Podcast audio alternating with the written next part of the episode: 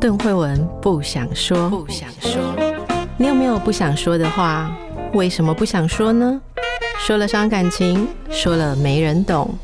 那你知道吗？别人不想对你说的是什么呢？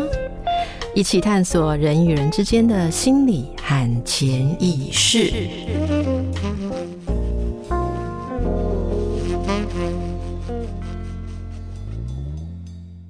大家好，欢迎来到神话人生，我是邓惠文。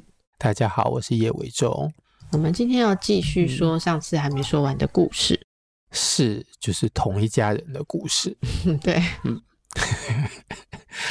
好，我们上次说了。亚利安娜被特修斯抛弃在小岛上面，然后欧维德想象他在小岛上面的心情，然后这个心情还要让抛弃他的那个男人知道，所以他就写了一封信。那整个故事往后推了若干年，在那个之后，亚利安娜的妹妹。就是我们今天要讲的女主角费佐拉，她嫁给了特修斯，这同一个男人。而在神话里面有各种不同的说法。她抛弃了姐姐，然后后来娶了妹妹。对，但是是姐姐是自己要跟着她走，然后妹妹跟她结婚。我们把它抽离出神话的背景，我们可以想象，那可能是某一种政治联姻。就是当时，呃，海上的新兴的霸权雅典跟旧日的霸权克里特岛两边的结盟，所以有一个说法是，费卓拉的哥哥，他的正常人的哥哥，把他许配给特修斯。当然还有其他更荒谬的说法。有一个说法是，这整个故事的背后一个很。很诡异，但是很稀薄的一个背景，就是费卓拉跟亚利安娜的爸爸是一个同性恋者，而他爱上了特修斯，所以把他的女儿嫁给他。嗯嗯。总而言之，这个故事就是呃，费卓拉嫁给特修斯，然后帮他生了两个儿子，就是王位未来有继承人之后，特修斯因为各种不同的原因消失在舞台上，他就人不在雅典，所以这时候出现某一种特殊的真空的状况，然后在包括感情的真空，然后在这个真空状况之下，费卓拉他已经爱上了特修斯和前妻所生的儿子，就是希波吕特，所以他在这边写了一封信跟。希波吕特表达他的爱，了解费卓拉跟希波吕特之间的这个禁忌的爱，这个不伦的感情，在西方文学的历史上面，一共有四个最出名的版本，其中一个就是我们今天要看的信。最早的一个版本是希腊悲剧，是三大希腊悲剧作家最后一位。尤里皮底斯他写的一出戏就叫做《希波吕特》，他之前已经先写过一出这个戏的有一个版本，但是今天没有留下来。他之前写的那出戏《费卓拉的故事》里面，王后亲自向他的继子表达他的爱，但是这个这么前卫的做法，在当时的雅典完全没有办法接受。那是在西元前四百多年的时候，所以隔了几年之后，呃，尤里皮底斯重新写一次这出戏，这回他在戏里面就安插了另外一个角色，就是我们在神话人生经常会讲到的奶妈的角色。于是呢，这一切通通都是奶妈在从中穿针引线，是奶妈告诉费佐拉说：“我可以去帮你。”完成你的心愿，我可以去帮你告诉希波吕特你喜欢他，所以这就像一个人身体里面高贵的情感、爱情跟底下第一件跑腿的那个示爱的那个工作被分开在两个人的身上。这一次雅典的观众就接受了这出戏，这出戏就是当年的冠军。嗯，接下来在历史上面，接下来就是欧维德的版本。欧维德之后的将近五十四五十年，有一位古罗马的作家，反正他也是哲学家，叫西尼卡。他又重新写了一次费卓拉的戏，在这个戏里面，他当然维持了尤里皮底斯的那个剧的结构，但是在他的戏里面，他特别强调女性心理的描述，所以在这出戏里面有几段很好看的描述，就是费卓拉在王宫里面有侍女在帮助他化妆，帮他梳头发，所以这整出戏里面你会看到。他的心情都反映在他的头发上，然后之后又隔了一千六百年，还距离最早的希腊悲剧已经隔了两千多年。我们之前曾经在某一集讲过法国的悲剧作家拉辛他写的呃《安卓马克》那出那出戏，那出戏就是阿加曼农的儿子欧瑞斯特爱他的堂妹。但是他的堂妹又爱着阿奇里斯的儿子皮瑞斯，的皮瑞斯又爱着安卓马克，安卓马克的心里面一直都挂念着她死去的丈夫那出戏。对，那一集我们有讲过那个公式，爱情的公式。然后拉辛又写了一次费卓拉，而费卓拉有人把他视为。法国文学里面最高最高的杰作，然后在这出费卓拉里面，拉辛又做了一点点的调整，因为在之前希波吕特的角色就是一个只注意着打猎，只注意着男人的活动，然后对于女人的情感，要么就是不屑一顾，要么就是无动于衷。然后在拉辛的戏里面，希波吕特其实是暗自的爱着另外一个公主，所以他不能够接受这边的爱。在我们回到欧维德写的这封信，欧维德写的这封信，他又回到了最初尤利皮里斯第一次处理这个主题的时候的方式，他就是让王后费卓拉亲自写一封信，然后在这封信里面。告诉他的继子希波吕特说他爱他。会文上是说叫我翻译一下，我翻译了这一封信的开头跟这封信的结尾，还有中间一句很重要的话。我现在先念一下这封信的开头跟结尾。那我昨天在翻译之后发现，我竟然用了非常多的同音字，所以呃，好，等一下我再解释一下。好，所以伟忠要读一小段。好，我读一小段。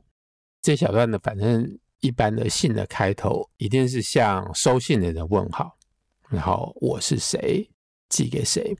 所以这封信的开头就是费卓拉写说，克里特岛的女儿寄给亚马逊的儿子，他自己所欠缺的安康，倘若你不赐予他安康。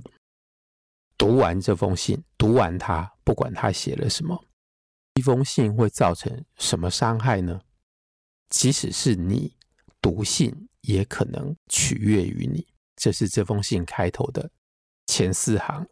那我在这边稍微解释一下，我们之前稍微说了一下，就是希波吕特他的妈妈是亚马逊女王，所以他是亚马逊的儿子。然后这封信的开头就是一般的习惯的问好的信，而罗马人说“我向你问好”，就是我把我祝你身体健康，然后我把身体健康这个字寄给你。哦，然后他在寄这个的时候说是他自己欠缺的，对，他说我把我想要有的这种。安康，我想要的健康这个字就是 S A L U S，Salus，在后来的西方的基督教文化里面，就是所谓的救赎。虽然在这边翻译成救赎是一个错误的翻译，但是其实放在这边也可以通，就是我没有救赎，因为我活在一个罪恶的爱里面，但是我把救赎寄给你。如果你不把救赎祭还给我的话，我将永远没有救赎的这一天。嗯嗯，好，然后他知道他有可能的反应就是你可能会把信丢掉，但是他就跟他说：“你把这封信读完，读一封信不会给你带来什么样子的坏处。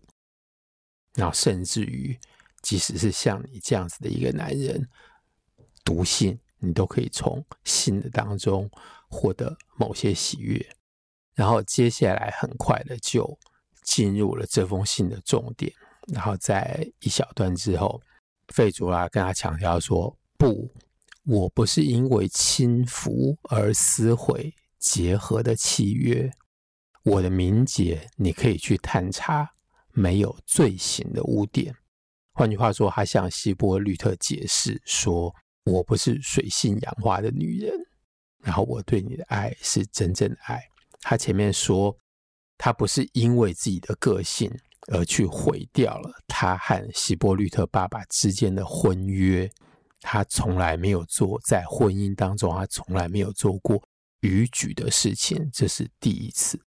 然后他接下来解释一句，然后我觉得是这篇里面的金句，就是他说：“爱情来的越重。”当他来的越晚，因为他的年纪比希波吕特大，所以就是一个迟来的爱会是最沉重的爱，也是一个最热烈的爱。所以他说：“我焚烧于内在，我焚烧，而我的胸膛带着不见天日的伤口，就是他的心里面有一个。”罪恶的爱，这个爱不能够给任何人知道，而这个埋藏在心里面的爱，成为他没有人可以看见的伤口。好，翻译成“不见天日”在拉丁文里面其实就是瞎子、瞎了、盲目的这个字。这个字在拉丁文里面不只是呃我看不见，也可以是别人看不见。然后接下来在这封信的中间就展开了。他表达他对于希波吕特有什么样子的爱，然后他甚至于因为这个爱而做了非常多的改变，就是为了他的爱人改变。他本来是一个养尊处优的女王，在深宫里面，可是因为希波吕特喜欢打猎，所以呢，他也开始学着在山林间奔跑，去过着那种猎人的生活。为了能够理解他的爱人，为了能够有朝一日去接近他的爱人，当然这封信一直是在表白，一直希望对方接受。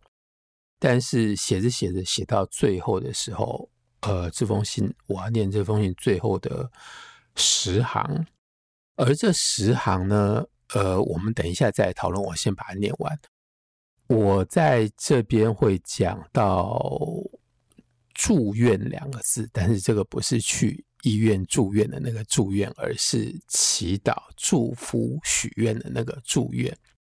这封信写到要结束的时候，就是再次的祝收信人你会平安，你会生活会顺利，一切都好。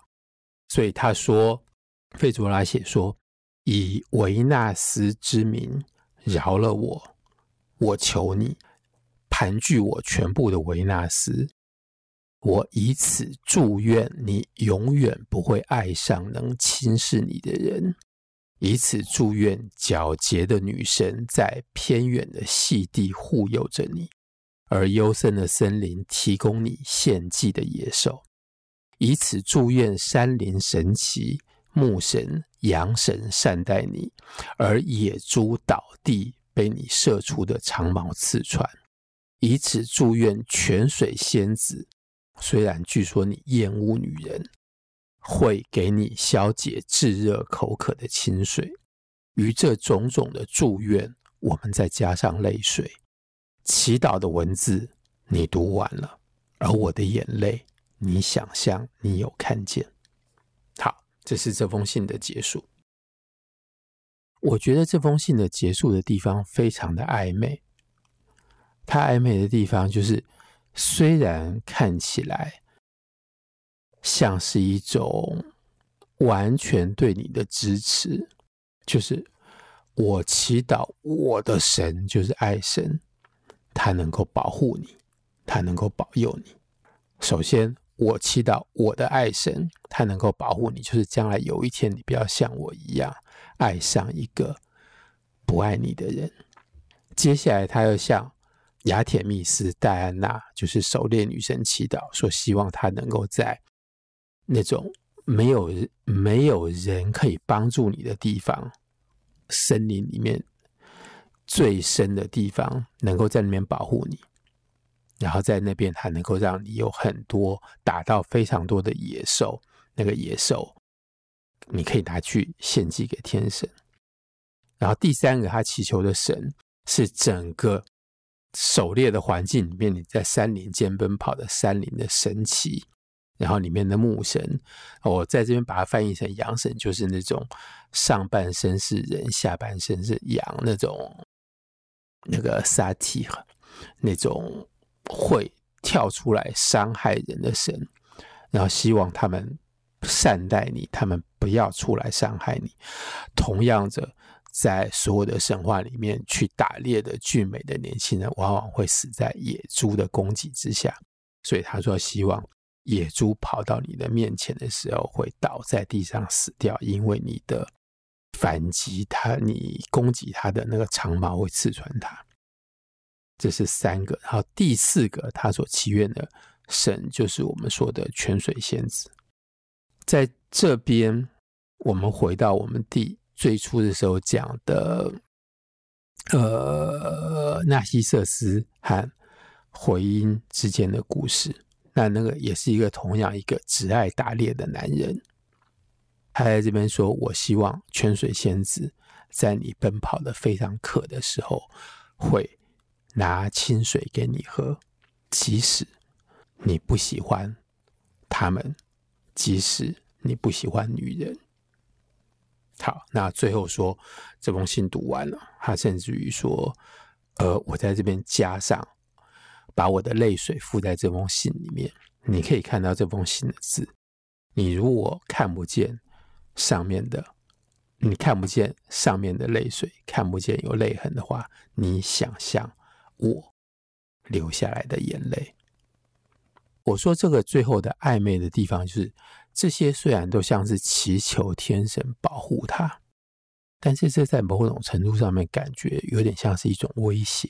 赫文，你会这么觉得？就是说，我要动员天神的力量来影响你。嗯，我现在是请天神保佑你，但是你惹我到相当不爽的程度的时候，我也可以改成请天神来，嗯，怎么讲，惩罚你，或是诅咒你。我想请问伟忠一下，好，嗯，就是这样子的一个假设是情书好了，或一个书信啊，它在风格上，好，你刚刚有解释，要要不然没有，你没有解释的话，我们一开始不是很了解那个，嗯、这算是罗马人写信嘛？对对对，对吧？罗马人写信的习惯，就、嗯、所以首先我们学到的是格式，例如我说台湾的子弟，巴黎的。学者叶博士，嗯，好，然后再来，假设我就说霸丸，嗯，好，霸丸就是要送给你的霸丸，就是这样讲嘛，对，吧？对，好，然后吃完它，好，不论你感觉怎么样，嗯，好，然后就说吃一个霸丸会造成什么伤害？嗯，即使是胖一点，它也可能取悦你，对，好，对，然后就是以那个。嗯，我不知道了哈。土地公之名，嗯，好，嗯、希望你呃，嗯，好吃好睡，好壮壮，是，好，是，是，然后怎样怎样，然后呃，期许你每天喝八杯水，然后身体很健康，两千 CC，对，就是类似这样子的一个格式，就是这个样子。我觉得你可以穿越回古罗马去写情书了。格式大家了解，大家可以试着写罗马信，嗯、好，就是就就这样。那呃，我要讲也是你刚刚说的那个有趣的部分，这样整个过程当中哪里有示爱？是不是？讲说，请这么多神来给你好事情、好东西，这样就代表了那时候的示爱，算是有。但是在这里的最后的姿态，他是把自己放得很低，他是一个在求别人的人，在某种程度上面，他等于是把希波吕特也放在一个神的位阶，就是我求这个神保护你，我求那个神善待你，我求这个神给你水喝，但是最后。他第一句他就说：“我求你饶了我。”那所谓“我求你饶了我”的意思就是“我求你爱我”。为什么饶了我就是爱我呢？因为他以维纳斯之名饶了我，这意思就是说，使我免除单恋你的痛苦嘛。对对对。啊，这个其实也呼应到最前面的时候，就是我寄给你，呃，我寄给你我的祝福。但是这个祝福我自己其实并没有。如果你不给我的话，中间是在是中间还有一百多行，我们没有翻译。他有说他自己怎么样改变自己，去迎向一个完全对他陌生的男人的生活的空间。他自己也去打猎，在那边。好，嗯，好，了解。那这样子的方式就是饶了我。会不会有一点情绪的压力？就是说，其实这整个这个示爱性，但但是当然大家知道这是一个可能是不太适合的对象嘛，哈，因为这算起来是他的继子，所以应该就是被、嗯、被禁止的，或者说不行的，所以不用再多说他对他的爱，而直接抒抒发他的痛苦，嗯，跟那种折磨，所以希望能够。获得安康，希望能够被饶恕，而能够获得安康跟被饶恕的方法，就是得到希波吕特的爱，只有你的爱可以解脱好这些痛苦嘛？好、嗯嗯，好，那这是一种表达爱的方式。我说风格意思就是说，的确是有一种情书，就是嗯，在写情书的时候是跟对方表达说，因为爱你，我受到多少的折磨，是是。好，然后例如说讲彻夜难眠啊，茶不思饭不想啊，魂、嗯、不守舍，然后什么事都不能做，一直这样在想着你。我我基本上是对这样子这一类的情书感觉比较效果不好啦。哈，那我不知道大家会觉得这一类的、嗯、这一类这我我们现在跳脱这个来讲情书的话，伟忠对于这一类的情书有什么看法？我觉得这类情书要看是写给什么样子的人，就是。你会觉得说，你写给虐待狂可能不错，他会觉得很有成就感。对，对，对，我昨天刚好在莫泊桑的一本小说里面读到类似的情节，然后呢是一个男的，他写信给一个，好，那那个爱情非常的暧昧，那是一种双方一开始已先已经先讲好说我们之间不会有那样子的爱。但是，呃，这个男的还是写信给那个女的，表达他的爱。他就一封一封每天写，这样写了一个月、两个月，然后每天那位女士收到信，读这些信，她都非常的快乐。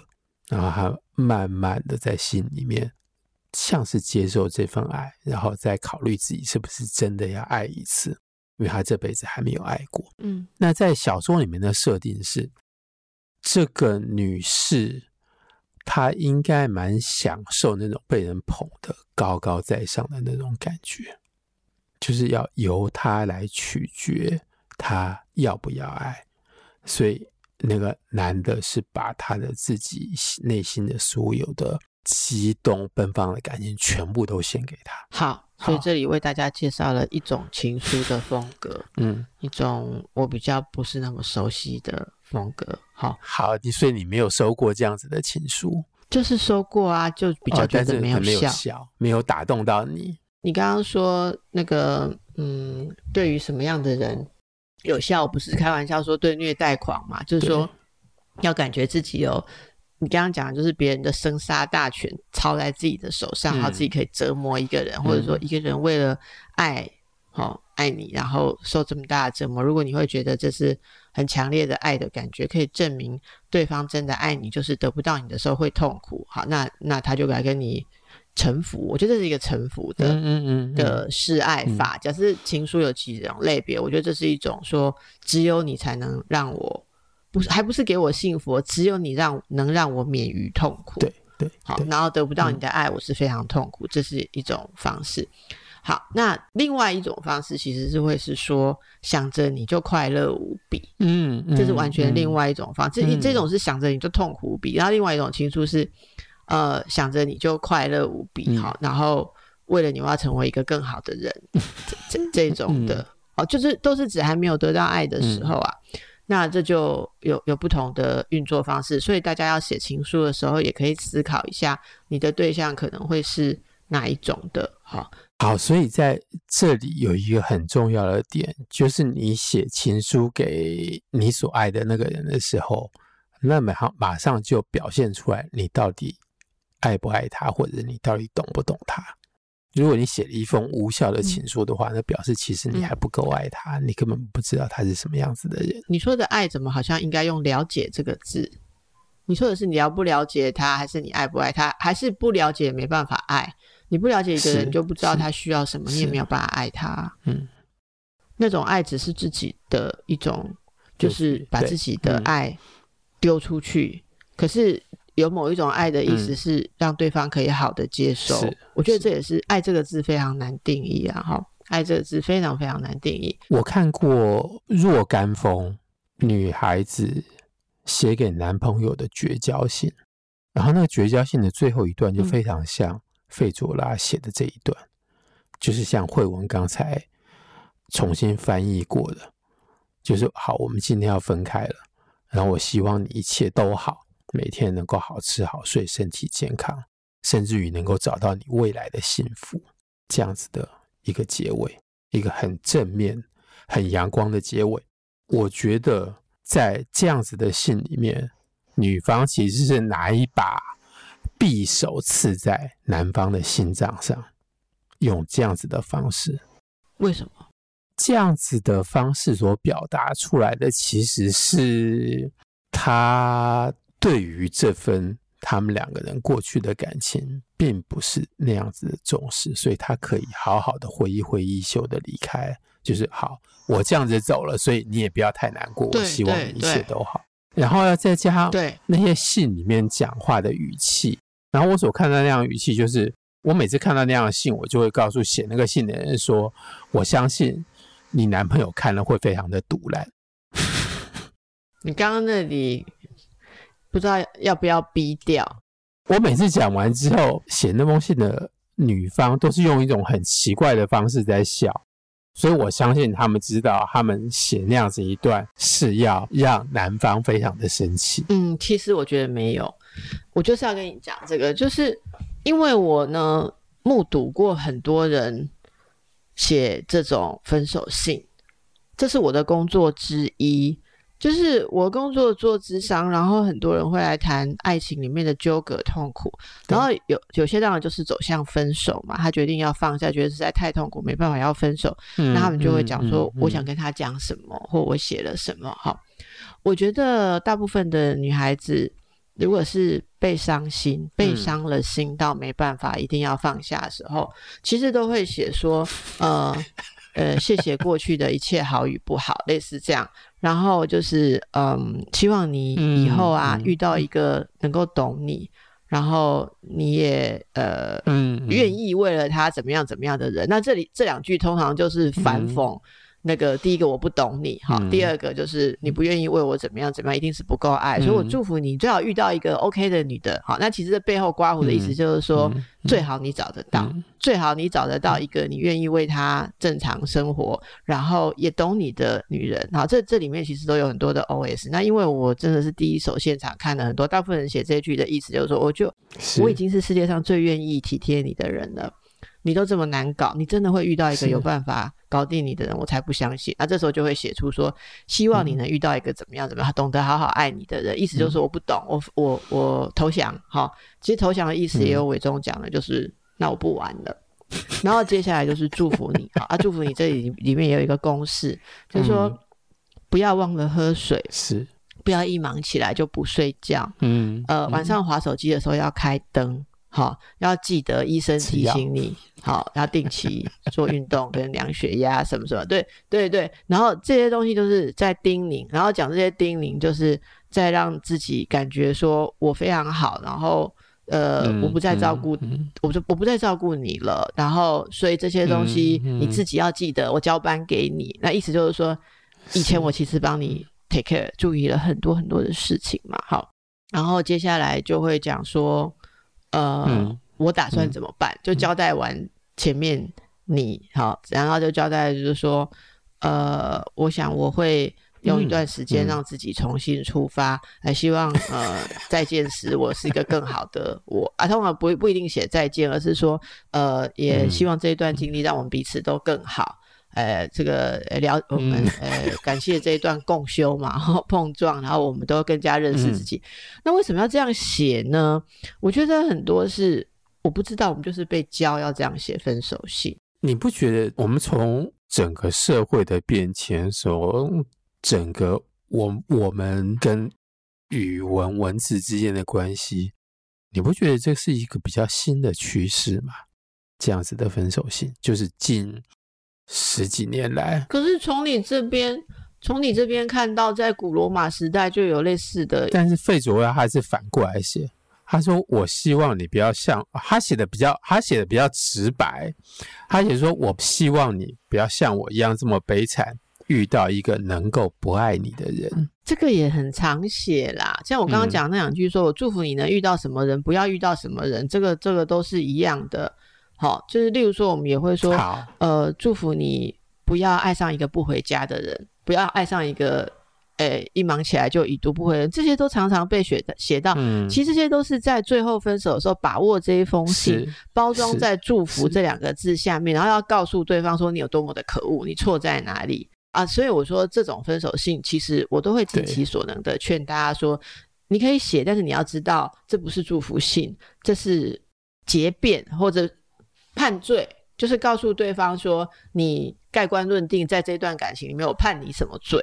呃，好，这甚至是一种诅咒。有些人会写到像诅咒一样，但有些人就是会说，嗯、呃，就是会，就是就是这里面写的东西，其实都包括了你认为对方怎么对待你是残酷的。好，所以那天我、嗯、我有听到一个人跟我讲说，伟忠借我用一下，假设那个假设是要跟你分手，好。然后他他听到一些你背叛他的消息，所以要跟你分手。然后之前已经觉得不安很久，可是听到你其实真的是很过分，所以他就跟你说，嗯、他就想要写说 Dear Francis，好，然后类似说谢谢过去的一切，嗯，好与坏，甜蜜与痛苦，是。依偎与寂寞，好，就谢谢过去的一切，嗯、好，嗯、然后就说、嗯、接下来就说原来。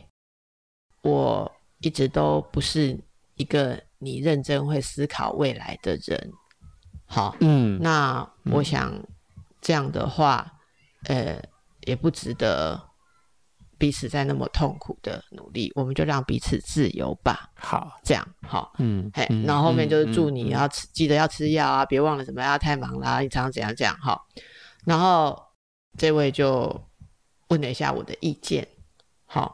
然后我说，嗯，按、啊、你这个发出去的话，嗯、你会觉得怎样？他说他没有觉得发出去之后要怎样，他只是觉得现在烦痛苦到不能不发出去。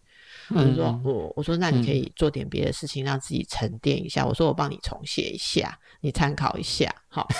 然后我就把 Dear Francis 先改成 Damn Francis，Damn，嗯，该死的哈，去死的 Francis，这样。我不要讲 Dear Francis，嗯、因为在这一刻你就已经。不 dear 了嘛，对不对？哈，嗯嗯，Dan Francis，好，然后我也不要写谢谢过去的一切，因为我真的不是那么的，是想要跟你说谢谢。我可以对天，对其他的是，人家说所有的失败恋情都是成长，嗯嗯嗯、你可以去感恩别的东西，可是你要感恩对的对象，其实真的不是他。或者你是要跟宇宙说你感恩 Francis，你其实不是真的想对 Francis 感恩嘛？嗯、然后接下来就说，原来我不是你想要认真过一辈子的人哈。我觉得这一句也不用讲原来，嗯，好、嗯，哎、欸，我觉得不用讲原来，原来好像就是你认可这个事情，那、嗯、就是说，那还说什么？哎、欸，没有，我得知你不将我当成，嗯、你未曾把我当成认真要过一辈子的人，顿时理解了过去，嗯，为什么一切这么的困难。好，OK，就是讲一下说你听到什么嘛，好，嗯、然后呢，当然这句不讲也可以，然后接下来就说，其实，就如果我不是你认真想要对待一辈子的人，其实不用这么辛苦了。我那时候写就是说，嗯、真是辛苦你了。好，对一个不是认真想要到未来的人，嗯、好，你这么用心的费心的照顾，其实可以不用的。好，那如果我早点知道的话。嗯啊，呃，我不会让你如此的辛苦。好，那么 就就好了。我也不要写祝福。然后为什么？因为我们都被信的格式绑住了。嗯、就像前面一定要一个骂完，哈、嗯，一定要一个安康，后面一定要一个祝你怎样？我就没有，我就说我就讲完了，嗯、就说其实可以不用这么辛苦了，哈、嗯。那如果早知道，呃，我不是你想要认真的对待的人，嗯、我我不会让你这么辛苦。也就是说，我不会给你机会照顾我的。好，然后。然后就就没有了，也没有祝福，也没有再见，也没有说到此为止，天涯不相送都没有。嗯，啊我就放着。然后因为对方很难过，可能去哭了或去睡觉了什么。然后我后来第二天早上想说，哎，不知道怎么样，我打开再看了一下自己写的这一段啊，我觉得真糟，因为我觉得我写的这一段哈、哦，比他写的还要激情呢。第一就是你刚刚讲的，Dear Francis 哦，我这么气你，我知道你跟别人讲那种什么烂话。我还可以讲 Dear Francis，表示你还没有动摇到我的礼貌，嗯、对不对？可是我讲 Damn Francis，其实是说，嗯，我真的还是很爱你，我被你伤到，然后你真是个该死的。为什么你该死？因为你伤得我快死了。嗯、所以我觉得我的情书风格、破分手信风格都是真情流露的。嗯嗯。那如果是我来写这边，就是会说祝福。你射出长矛时，连倒地的野猪都会站起来扑向你，把你 碎尸万段。好、哦，就是刚刚讲反过来，可是这就有很有调情，就很炽烈的爱的感觉了，对不对？那我说祝福，呃，假设说猎神好善待你，让野猪倒地被你射出的长矛刺穿，我觉得就是很平淡，对，就是祝福你，对，好，对。但是我如果、嗯、我如果讲说，好，该死的叶伟忠，嗯、好。就是呃，你你让我我已经为了你对呃，嗯，七天七夜不吃不睡，好，我祝福你，好，这个呃没带伞的时候下雨，没带钱的时候肚子饿，上街裤缝破个洞，好，然后那个变天啊下冰雹，啊打猎的时候连倒地的野猪都会起来扑向你，哎。我觉得这个很就是变得很热情了，就是 这个分手信会变得很热情。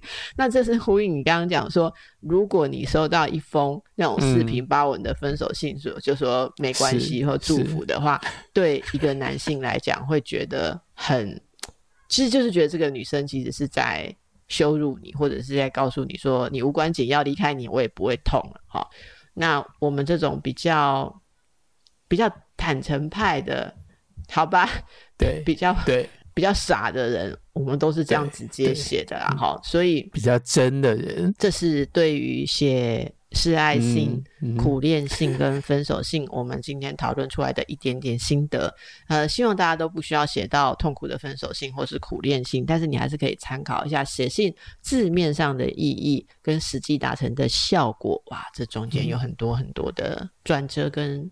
呃，虚实。给我一分钟，我强调一下，他在那边住了四个不同的神的，到最后归结到泉水仙子，然后说会给你消解炙热口渴的薪水，即使你不爱他。